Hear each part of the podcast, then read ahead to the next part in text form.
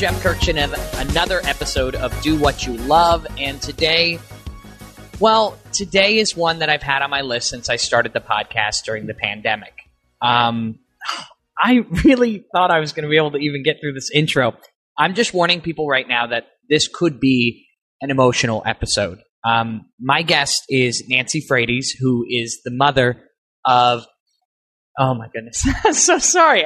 Of, of Pete Frates, who was the inspiration behind the Ice Bucket Challenge. Now, this took storm in 2014, and it was all to raise money and awareness to find a cure for ALS, Lou Gehrig's disease. And um, this is something, if you follow me on social media or you listen to my radio show, you know that this disease has hit my family. My Uncle Matt uh, was diagnosed back in 2021 with this uh, truly awful disease that goes beyond explaining the reasoning behind it. And and years ago, I participated in the Ice Bucket Challenge, and now here we are. Fast forward, and and my life is all about ALS with the diagnosis in my family. So I don't want to go too much into it before introducing Nancy Frates, the amazing, amazing woman who has spent now her last eight, nine years of her life dedicated to finding a cure to ALS. Nancy, thank you so much for joining me. Jeff, thank you for having me. I think that, first of all, I just wanted to say um, thank you for all of the amazing work you've done in this space of ALS. I was once told that this is the greatest group that nobody wants to be a part of. Um, it's mixed blessings for sure, Jeff. It's and mixed. it's because of your family. Now, maybe I'm just kind of on the outskirts of things, but I had never heard of ALS before 2014, before the Ice Bucket Challenge, before I remember doing it. I mean, everybody was doing it. Everybody says when they are working tirelessly for a nonprofit organization, they now say, what can we do that is ice bucket challenge esque, right? That's like the standard. Yep. I fielded many of those phone calls. I'm sure you did because, I mean, in the hundreds of millions of dollars were donated to the cause just from mm-hmm. that. And this was all surrounding your son, who was the the driving force behind this. He was mm-hmm. diagnosed back in 2012. Am I correct in saying that? Correct. Mm-hmm. And 2014 was really when things started to pick up. Mm-hmm. And for so many people, not hearing about ALS, but then hearing about the Ice Bucket Challenge, you have done wonders for our community. And I want to say thank you. And I want to go back to that time. Who came mm-hmm. up with this idea? I'm sure you've told this story a thousand times, but I want to hear it on this podcast. Sure. Um, well, first of all, let me send my love and my prayers to your family as you said, this is a group nobody wants to be a part of. Um, and then I'm going to dovetail on what you said as far as not even knowing what ALS was. And in on March 13th, 2012, when I was going into a neurologist with my 27 year old Division One athlete son, um, who was having trouble having his wrist come back and working properly, um, I thought we were going to hear a pinched nerve, and those three letters came barreling across the room at me. And um, it was that moment that has driven me uh, for the past 10 years now, um, almost 11 years in March. And um, I didn't know what it was. And for the next uh, 24 hours, as you can well imagine, um, I immersed myself in educating myself about this disease. But the big piece here is that my 27 year old son and how he took this diagnosis. Because as I say all the time, I'm probably the closest thing to an ALS patient you can pro- probably be. I'm the mother. I'm the one who gave birth to this child. Um, but I'm not the patient. And um, to see how he handled this diagnosis and to hear the words that he told our family at supper that night, I every day think about those and think about how blessed I was to be this human's mother. Um, he said we weren't going to look back. We weren't going to ask why. We were going to look forward. And basically, in a nutshell, he said it's unacceptable. He goes, it's unacceptable. Nobody knows what this disease is. It's unacceptable that Lou Gehrig was in 1939 and he died in 1941 and nobody knows what this disease is. And because of that, we are so underfunded. He said, we cannot even move the needle. We're in a static situation because there's no money. So he gathered my family around the table for the next two weeks we sat and we had whiteboards and we had legal sheets and we were writing down what family member can do this, what family member can do that. And the thing that we came up with was very simple. We came up with a business plan because that's what we were. We were business people. We were not medical people. None of us were nurses. Mm-hmm. Nobody's a doctor. Nobody was even in hospital administration. And we said, we're going to attack this like a business. And our product is going to be a disease. And I think that's a tipping point in our story because we decided to market a disease, not a charity. Mm. And I think we did that organically. Everything I'm telling you was, now let me tell you, our story is based in one word, and that is love. There was immense love in my family and still is. But this kid, Peter, tended to be the center of a lot of love. And, and as the years go, went on, it became incredibly obvious, not only that there was love of family, but that there was love of friends and there was love of community and all the different communities that he, that he was part of. So we just got to work, Jeff. We just did what we would do. Um, we quit our jobs, my husband and I, because now, as I'm telling this story, which you will understand, we are at parallel times taking care of a progressing ALS patient. So we um, we couldn't work. We we just knew that this was going to be our work, and um, and taking care of Pete was obviously the highest priority. So for the next two and a half years, under Pete's leadership and under Pete's ideas and guidance, um, we marketed this disease that's what we did. We chronicled, he said, I'm going to, yeah, I'm going to journal because when something happens to you like this, people are always saying, well, journal your journey, you know, journal it. Mm-hmm. And he looked at us and he says, no, we're not writing it. Remember, this is 2012. He said, we're going on social media and we're going to use video, which was relatively a novel idea. That was big back then. I mean, now really you don't big. think about it, but you, it's you don't, you don't even use pictures anymore. Right. You use video. Everything's video. Look at yeah. There there are complete pro, uh, you know platforms now that are only video based. Back then, video wasn't that big a thing. And he said, "Look, I know what it's going to do to me." And he said, "And it's visual." He said, "We can mm. talk about it, but if we put it up there and we and we show it, people are going to see what this is going to happen to my body." And so for two and a half years, that's what we did. And we, we knocked on doors. Who were the biotech companies that were in this, this space? Who, who were the investors? who were the angel investors that we didn't even know that were mm-hmm. in because that's a whole nother thing with this disease. It was in the shadows. People weren't coming out and saying, I have ALS or I have a family member with ALS. It had traditionally been, it, it, and still is a very humbling disease, but people were kind of frightened to come out and talk about it. He wanted to change all that. And he said, that's what we're changing. So unfortunately, come 2014, um, July of 2014, um, Pete was was completely paralyzed by then. He had a very fast progression. Um, he was in a wheelchair. He was on a feeding tube. He could no longer speak. He was typing with his eye gazer, and um, and like I said, we were going to a lot of ALS events with large groups of people, raising large amounts of money, just really out there making a name for ourselves and um, and this disease. And he got God love him a text from his uh, his brother in fight, Pat Quinn, out of New York, who said, "Pete, something just came across my feed." He goes, "I think this is what we've been working for, buddy." Pete looked at it, called us in, and typed with his eyes, "This is it. This is it. We're going to make it our own." And that's what we did. We literally pulled out the computers. I mean, honestly, we're talking 2014 now. Mm-hmm. So Pete is telling us about tagging people of influence. who heard of an influencer in 2014? right?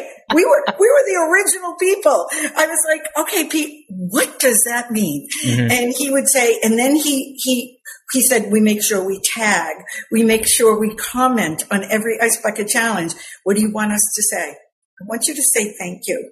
I want you to tell them thank you for joining our fight. And that's what we did. And Jeff, when I could tell you stories during that month of August of 2014 that you wouldn't even believe. Our Facebook page, we had about 5,000 followers, which was pretty good um, at the beginning of August of 2014. Um, by the end, we had 55,000 Facebook followers. Wow. Yeah, and I wow. mean, it was crazy. Uh, we did every television show known to man.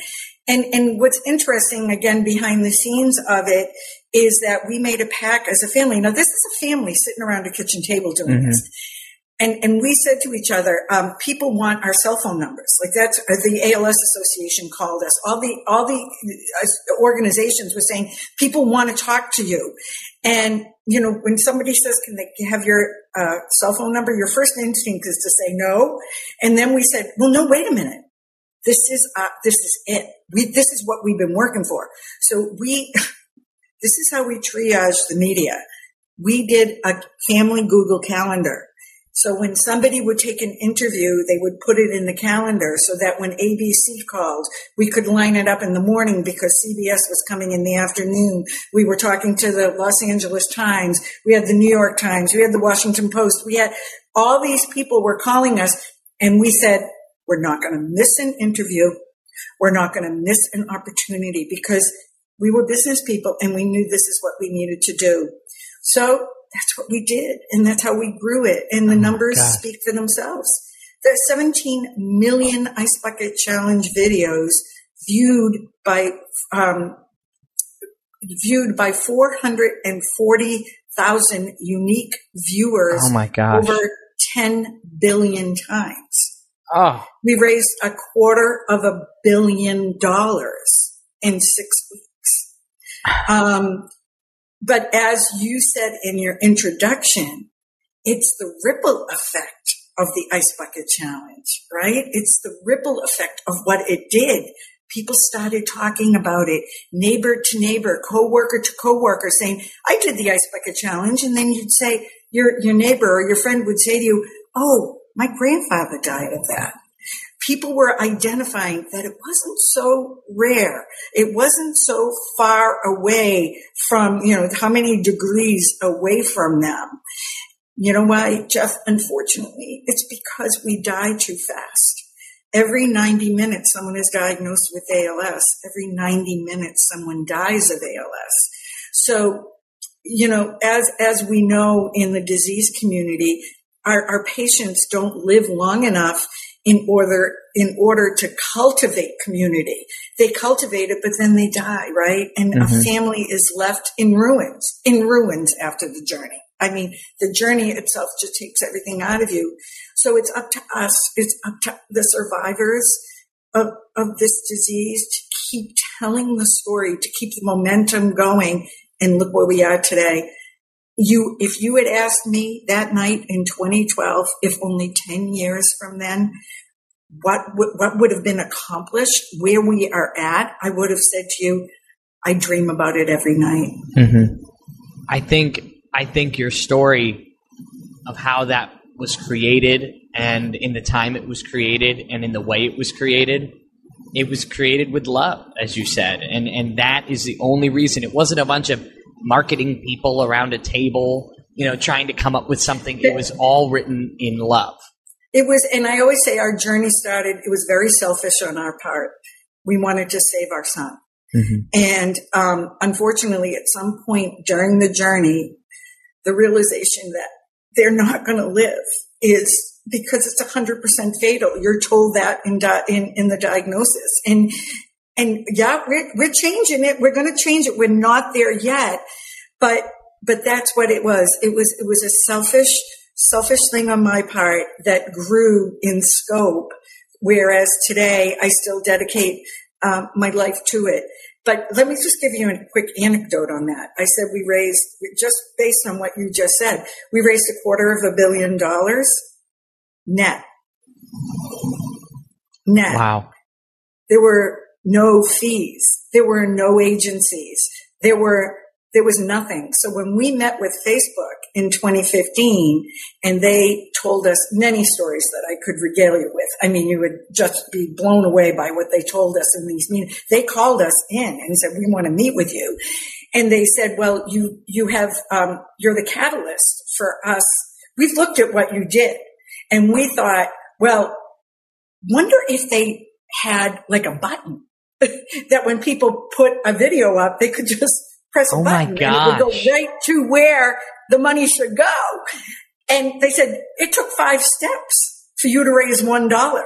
So they said we're going to develop tools, and they have they have come out obviously and said the donate button and the um, anniversary uh, fundraisers were based and catalyzed by the Ice Bucket Challenge. Mhm. But what's interesting is when the Senerchias and the Quinns and the Frates met with them and they told us they were going to do that, we told them they couldn't charge fees Oh, because if they truly wanted to emulate it, they couldn't charge. And they have raised, I, you know, uh, Sheryl Sandberg, I've, I've met with her and, and, and spoken with her. Um, they've raised over $6 billion for Oh my goodness. based on the donate button. So, so the legs of this story, the tenets of it are, are just amazing. And I'm so proud. I'm so proud of my son. Would I go back to the day before diagnosis and say this doesn't happen? Absolutely every day. But it did happen. And he's the one that kept telling me that it's happening. So what are we going to do about it? How are we going to make, he was a true team player, Jeff. Mhm. I mean, you're, you're a, a, a sports family. Pete was always looking out. He was always the, the captain. He was always trying to be the best he could be so that his teammates would be the best they would be. And he would always say, I'm going to leave the team better for the next set of guys. BackstageCountry.com, your online home for all things country music. Country music has so many generous artists who always seem to jump in to help those in need. We're spotlighting five who lead by example and lend a helping hand to charitable causes. See who made our list when you text GIVE to 45911. Text GIVE to 45911 and read all about it right now on BackstageCountry.com. You know what really um what really stood out to me and what you were saying was that your reason for starting all of this was selfish, rightfully so. I mean, I think that's why most of us get involved in any sort of organization and any sort mm-hmm. of raising money is, you know, to save the one you love. But just from hearing you retell the way Pete was the catalyst for this, I feel like he was thinking bigger picture. He was thinking about the team from day one. I mean, he said, We've got to show them me because we have to show this disease so that the next person can get better from this, so that the next person, I think it's just so incredible to hear. about, it was all about, cause he said, to, so after he set the strategy for us at that dinner table that night, I will tell you this, he took me in the other room and he sat down, cause you know, I had always been, you know, the classroom mother, the, the captain's mother that organized all the stuff. I mean, I was that person for him. Right. And he took me in the other room and he said to me, Mom, now I know how hard you're going to work on this. He said, but I need you to understand it's not going to be in time for me. It's going to be so that no other family has to go through this. And he said it to me the night he was, he had that diagnosis probably 10 hours before. And he said that to me. Wow.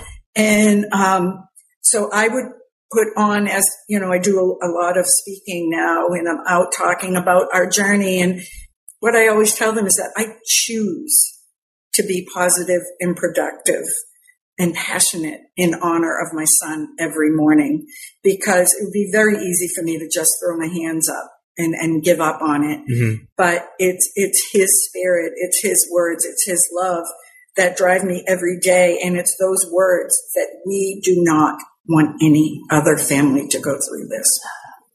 We're on with Nancy Frates, who is her family has done so much for the community of ALS. My uncle was diagnosed. I'm, I'm wearing my Lou Gehrig hat, um, which we bought. I buy, I literally, Nancy, buy everything online that's like 10%, 30%, 100% going to ALS research. I have so many t-shirts and hats. So I'm wearing my Lou Gehrig hat from Lou Gehrig Day. And then this shirt I wanted to tell you about. So if Yep. you want to watch, you know, obviously you're listening to a podcast, but I also put all this stuff on social media and on YouTube and all that, so you can see it there. I'm wearing a, a Cardinals shirt, not for the St. Louis Cardinals, but in fact for uh, Catholic University Cardinals. Um, excuse me. Similar to your son, my uncle was a Division One baseball player, heck of an athlete, and um, he played Division One baseball at uh, Catholic University. And right after, shortly after his diagnosis, the Catholic University baseball team played a fall game, an away game, like kind of a fall ball, get the teams excited for the spring season. And all of the players were wearing this practice warm up jersey with the strikeout ALS. ALS on the corner, and then on the back, Kurkjian. Yep. Yep. the last name and his number on the back. And eh, my uncle, he, He's the greatest guy in the world. I can tell Yeah. you, I have traveled all over the world, Jeff, talking with ALS patients. Um, I've met hundreds, hundreds of them. And I will tell you this, every time I meet them, a family member or a friend will come over to me and they'll say, I don't know why this hit them. They are the best person I Yeah. know. yeah, and, and I think there's so much truth to what you said earlier, and I'm trying to pull it together here. I'll get it together, I promise, Nancy. Um, no, you go. Beca- because you said something that was so important, which was, you know, a lot of people were hiding in the shadows, were for some reason ashamed, or because this disease is wretched. I mean, it is it is so terrible, and it just ravages the body. So for your son to be so selfless and to want to share his journey, and you know, to want people to see what this is, and the fact that you know some diagnoses don't happen for months and months and months where we could have been making Years. progress Or years never. even yeah or never. That's part of the thing that I've learned is that, um, you know, our numbers are very stagnant at 30,000, you know, people in the United States at one time. But I can tell you this. I know people who have come up to me. I had someone come up to me and say that, oh, my father died of, um, what did they say? It was uh, MS. My father died of M. My father had MS. I said, oh, I- I'm I'm very sorry, and they said, yeah, but he died of emphysema.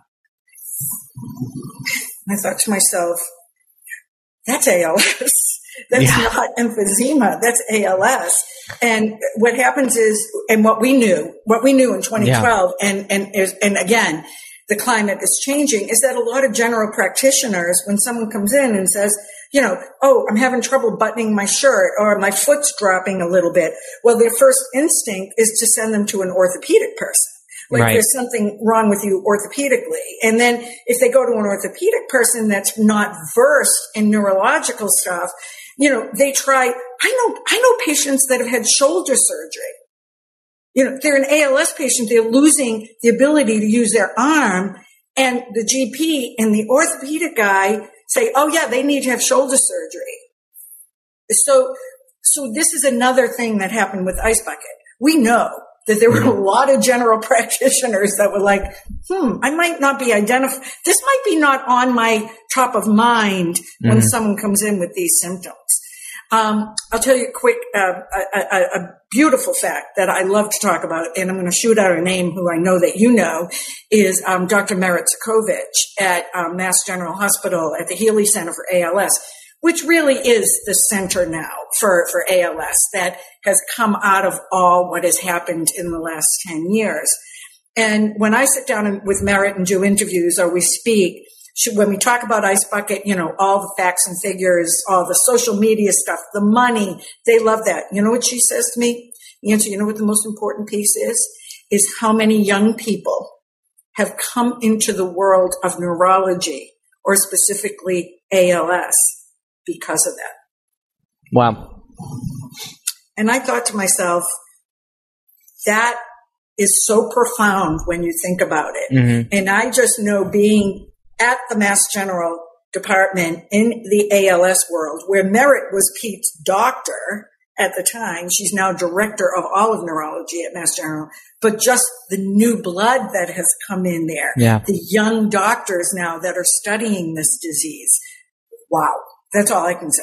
Wow. Well, it, it, I you said it earlier. The reach of what was going on in at that dining room table with the videos across the country, across the world for that matter, mm-hmm. has, has gotten so much bigger. Down to the Facebook donut donate button and all of that. I mean, it, it's just incredible what you and your family have done. And for somebody listening, for somebody listening right now to this podcast, right? Most people mm-hmm. who would listen probably have, you know, either been a friend or a family member of mine for a while, or they've listened to me on a radio station. Maybe they mm-hmm. know that this is part of my my family story, or maybe they don't. But for somebody listening, and I said, okay, I want to help today. I want to learn more today. Are there resources or things that you would recommend for somebody to learn more or to donate to trusted sources that you think are the right ones to be going to? Yes, and and I would um, I would reiterate that the Sean Healey Center for ALS at Mass General Hospital. Um, they are basically anything that is in the lab right now that is um, that is being discovered for it to be in the clinical trial process all from all over the world is going through that center. Wow. And the center now has worked diligently and with the investment of, of Sean Healey's $40 million. Sean was a businessman in Boston, um, had his own hedge fund. He was diagnosed with ALS. He and his company donated 40 million to um, create the, the Healey Center for ALS. And part of that money has gone to developing what's called a master platform trial, which is used in the world of cancer and other diseases. And what that is, is you have one placebo group where you will test uh, many, um, many compounds against only one placebo group. Now, what mm. that does is it, number one, in world of ALS, a placebo group is probably the most mind blowing thing anybody in our world could even imagine. The thought that they would put somebody on placebo, but that's the world of clinical trials. But what this does is it reduces the number of patients that have to be on placebo and it speeds the process up five times. If we're doing five drugs at once, they're going to get into the into the clinical trial process so much faster. Now, let me tell you this: when Pete was diagnosed in 2012, we had one drug, one drug in that process, and I'm talking about not symptomatic drugs. I'm talking about drugs that that go after the progression of this disease, that either slows the progression down or stops it completely. We have one. Do you know right now at the Healey Center there there are more than 80 drugs, therapies wow. in the pipeline. Wow. I mean, so that's where I would point the money is at the Healey Center. The other place I would point the money because we have this thing going on in our community, which your family well knows, is that it's the cure versus care. People frame it, the question to me like, Nancy, if I give you a dollar, are you, where are you going to put it? And I'll say right now, I'd put it 50 50 because yes, we need the cure. That's all a family wants is a cure. They want to stop the progression of this disease. But in the meantime, we have 30,000 families right now that have a progressed ALS patient that they're going to, that they're trying to do their best to keep in their home where they love. And it takes a lot of resources. I'm talking time, people, and money. So there's a, a an amazing organization in Falmouth, Massachusetts called Compassionate Care ALS. And they are the leaders in care. I have mm-hmm. never seen the likes of them. As a matter of fact, Jeff, um, when Pete passed, we had an MV1 mobility van for him and we donated it to CCALS and they use it as a loaner vehicle um, for families that need it. So those are the two organizations that my family um, has continued to support because we feel that it's a balance of, of the top of cure and the top of care. Mm-hmm. Um, we have a family foundation. Um, so, so our, our journey got very difficult towards the end. Pete was ventilated for five years, which a lot of patients, like more than 90% of patients do not choose to be ventilated. But Pete was 30 years old when that, and, and he had just had, um, our Lucy, our granddaughter, um, in August before that decision had to be made. And he went on a ventilator and he was on a ventilator for five years. And the level of home health care that we had to bring into the home in order to keep him there um, is not covered by insurance.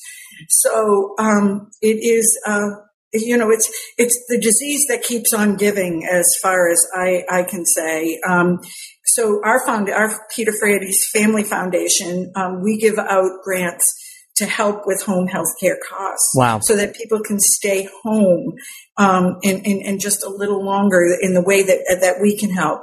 So there are many ways that people can help. I think my overarching in saying all that, I would say, look at your community. There's a family in your community that needs help. And that Yeah. would be the first place I would point them. Right next door, down the street, around the corner. There's a family that needs your help.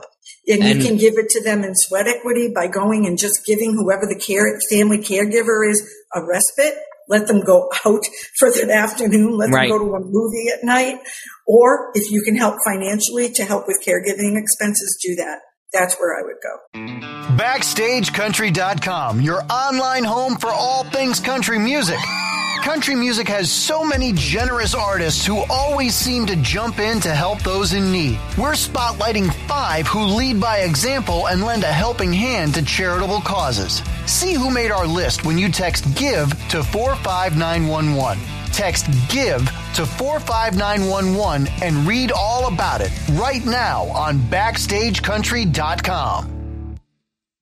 Yeah, my uncle, we just started here in 2023, um, daily and, and nightly family being at his house with him. And so my brother in law, for example, my sister's husband, who has been part of our family for 10 plus years, and he was a groomsman in my wedding, he's one of my closest friends. He works from home there on Thursdays. My dad is there on Fridays. His son, Michael, my cousin, is there on Wednesdays. His daughter's there on Tuesdays. And then it, it like we have a massive schedule. I'm up in Philadelphia, they're down in Maryland, so I'm unable Yep. to be part of that daily care, which just breaks my heart beyond belief. But I think that cure and care is something that is so important and people overlook all the time. I mean, you mentioned that you and your husband, you know, quit your jobs just to take care of your son and and for so many people healthcare is not going to cover anything. I mean, I talked to my uncle briefly about some of the expenses he's incurring and and it just it's astronomical and I don't want to get into this whole thing, but it's unacceptable that like you pay your whole life into this thing called healthcare and then the minute you need it, they're like, "Oh, well, we don't know about this You said the word though, Jeff. You said the word unacceptable. Yeah. It's unacceptable. Do you know in, in Canada, an ALS patient is not, a vented ALS patient is not allowed to leave the hospital without um, a care plan in place? Do you know in Japan, they pay full for vented patients to have respiratory nurses in to help them? What, what, you know, we really need some work. We have a lot of work to do in a lot of areas in this company, in this country. But, um, I, I, this is one that when you are in it and you are, um, you're living it every day, you, you, you're just blown away by it. And, you know, that's the other piece is, is when you lose your patient, um, your reflection on all this is, it, it, it um, it's almost, it's like post traumatic syndrome Mhm. honest to God, I think I've been in PSTD for the past three years. I think I held it in for the whole time because Pete asked me to. Pete asked me not to be weepy, not to be negative, not, not to be like that. And, and, and I, like I said, it was work for me. I mean, it was, it was a conscious work every day for me not to be like that. And, and since his passing, I've had a lot of trauma. Um, and all these things that we're touching base on um, that that it's still there and that families are still having to deal with it. Um, we shouldn't have to. We should just have to love our patient and take care of them from from being just their family member, not from being their caregiver. And, and look, caregiving is, is not just our problem, not our community problem. I, I speak for all caregivers. It is the hardest job you'll ever have. And, um, it's just in our disease. It's just a hard thing because, you know, once you enter it, there's only one way out. And, and, yeah. and that reality is so hard. Yeah. That reality is so hard. And, you know, one of the, one of the hard things I felt is for a patient, you know, before my, my uncle was diagnosed almost a day to the, or a year to the day, uh, my grandmother passed away of Alzheimer's and dementia, and my dad and my uncle were her primary caretakers. And mm-hmm. she moved in with me and my family when I was 15. My uncle was over all the time, two streets down from me, so he I grew up with mm-hmm. him, always so close. And you know, there was something. Even as a 15 year old, I would help take care of her, and there was some sort of beauty at times where she would have a really rough night she would open her door. I'd hear it. I'd wake up in the middle of the night. She would have no idea where she is, who she is, who I am. I would calm her down. I'd put her back to sleep. She'd wake up three, four more times. Wake up the next morning. Nana, how did you sleep? I slept great. I'm ready for a great day. Because there was it was yep. a blessing and a curse. And to those people who have had family members who have gone through this, you know, everybody deals with with this in their own way. For us, I, I kind of thought, wow, there's there's a little bit of beauty in that because she had a terrible night, but she doesn't even remember having a bad night. And now she can take a nap and just enjoy her day and restart when the sun comes up in the morning. And I think the thing that I have trouble really grasping with ALS is the fact that the brain is is active. You're you're seeing yourself go through this. And you know, my uncle was that guy, still is in his heart. That guy walks in a room, booming voice, you know, and just commands it, telling jokes, pointing people out, having a blast, and he's lost that part of his personality, and it's not his fault, you know, and, and he can't, you know, sit there and command the room and tell an amazing story because he's he's losing his voice, you know, he's losing his communication, which is a part of him that is something that we all love and something that I know is important to him as well. And and so to people listening who don't really understand ALS in that way. When you think about it like that, that's what drives me up a wall that we can't figure out what we can do to stop. How I tell people, it, how I tell people is the day of diagnosis is the best day that person's going to have for the rest of their lives. Because the next day you're going to wake up and just a little bit more of them is going to be taken away. And then the next day, the same thing. And you just, my husband once, he would say to me in the morning when we would wake up, he would say, I wonder how we're going to get kicked in the balls today. you know, there was, I, I, remember certain things of our journey. I remember, yeah. yeah, that's what he'd say. I wonder how we're going to get kicked in the balls today. I mean, I mean just what else is going to be. right. That's how totally. you feel. Mm-hmm. That's how you feel. Totally. I remember the day Pete was 29 years old. And he walked in the house and he had his car keys in his hands and he walked over to the kitchen table and he dropped them just like a mic drop because he knew he couldn't drive anymore. He knew he wasn't safe because he had no feeling in his foot. And I thought to myself, holy God. I mean, just when you think that you got right. yourself together and you're going to make it through the day and then something like that happens. I mean, these milestones that they hit you are not prepared for it. You think you are because you're, you're, you're educating yourself. You're learning. You're talking to people. You're like, Oh my God, this is going to happen and this is going to happen. But when they hit, it's, it's, it's like you can't even breathe. You're like, yeah. I can't. And, and I do now, part of what I do is I do a lot of mentoring with families. I do a lot of mentoring with patients and, you know, and try to tell them, look, these hurdles, they don't want to go in the wheelchair because they know once they go in, they're not getting out. Mm-hmm. They don't. They, they, these these things are so these are so devastating that you you can't even wrap your your brain around them. But somehow we do. Some kind, but you know how we do. And Jeff, this is it in your story. People throw the word love around a lot. It's thrown around. but it is so based in love.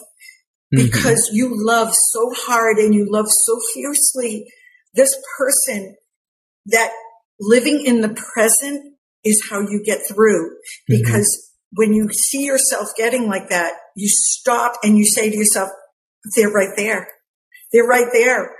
I'm going to live right now, this moment with this person who I love so deeply.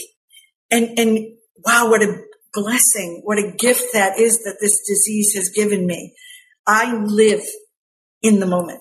Every moment is a gift to me. Right. Because guess what? I don't, and I say this all the time when I speak. I said, that night before we sat down with Pete, we knew we were going in to see a neurologist and we looked at him and we said, Pete, what, what are we going to hear tomorrow? Because his wrist hadn't come back from getting hit with the baseball. And he looked at us and my husband said, you know, this was the last present Pete could, could really give us.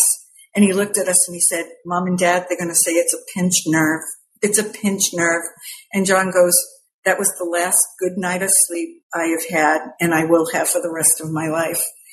And, and that's how you live in this world. And now it, it is for others. It is as much as I can help others to navigate these waters. They are rough ones. And mm-hmm. like I mm-hmm. said, if there's anything your listeners can take from this, is this, is that we haven't cured this disease yet. We right. haven't stopped this disease yet. So people who are getting diagnosed with this disease today, yes, we've made all this progress. We've raised all this money, but they're still getting those words.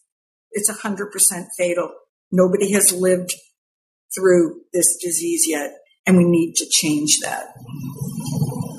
I think that's a great place to to wrap it up. And for those who have you know made it through this conversation, I apologize for the amount of tissues you probably tried to use. I have never kept a tissue box near my podcast studios, but I probably should have today. Nancy Frates, I can't I can't thank you enough for you know to bring it full circle. You said at the dining room table, "Hey, we're going to give our cell phone numbers out."